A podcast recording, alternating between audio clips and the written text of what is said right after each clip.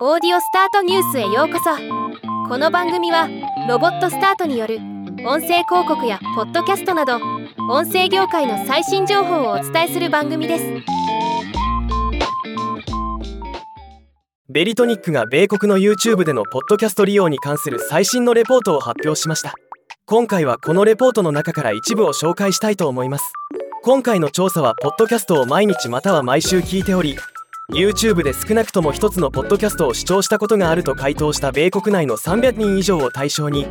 2023年6月に実施したものです。YouTube でのポッドキャストリスナー YouTube でのポッドキャストリスナーの78%がポッドキャストを視聴するために動画アプリの無料版を利用しており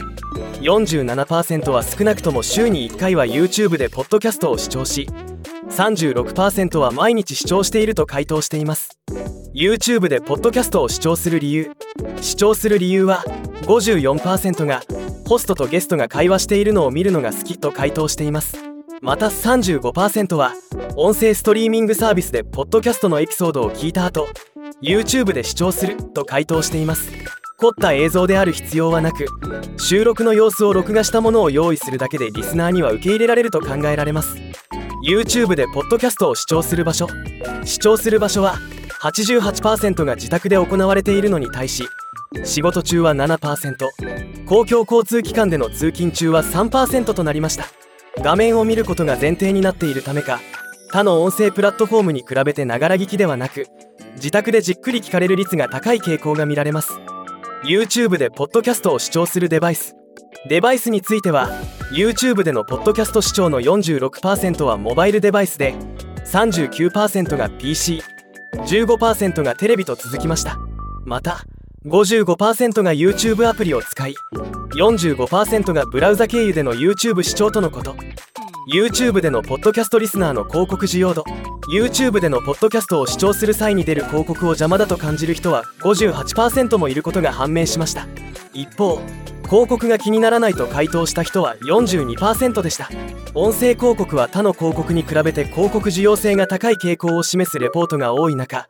YouTube 広告においてはそうではないという結果となっています。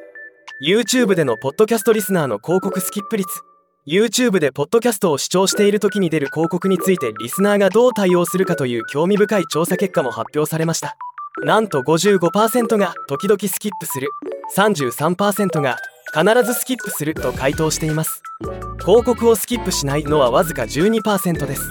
通常の音声広告については完全聴取率は93%から97%と非常に高い数値とされていますがそれとは大幅に異なる結果になっています。YouTube でのポッドキャストリスナーが広告をスキップする率が高い理由について考えられるのは通常のポッドキャストプラットフォームに比べてスマートフォンを手元に置いて画面を見ている状況が多いのでスキップボタンを押しやすい。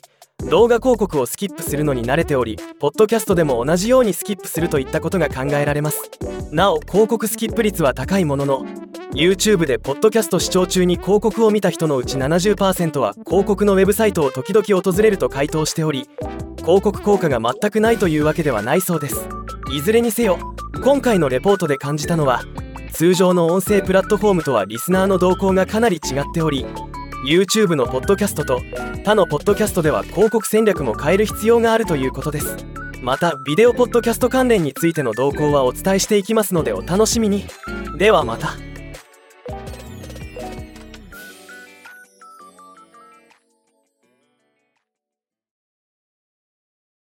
今回のニュースは以上です。もっと詳しい情報を知りたい場合「オーディオスタートニュース」で検索してみてください。ではまたお会いしましょう。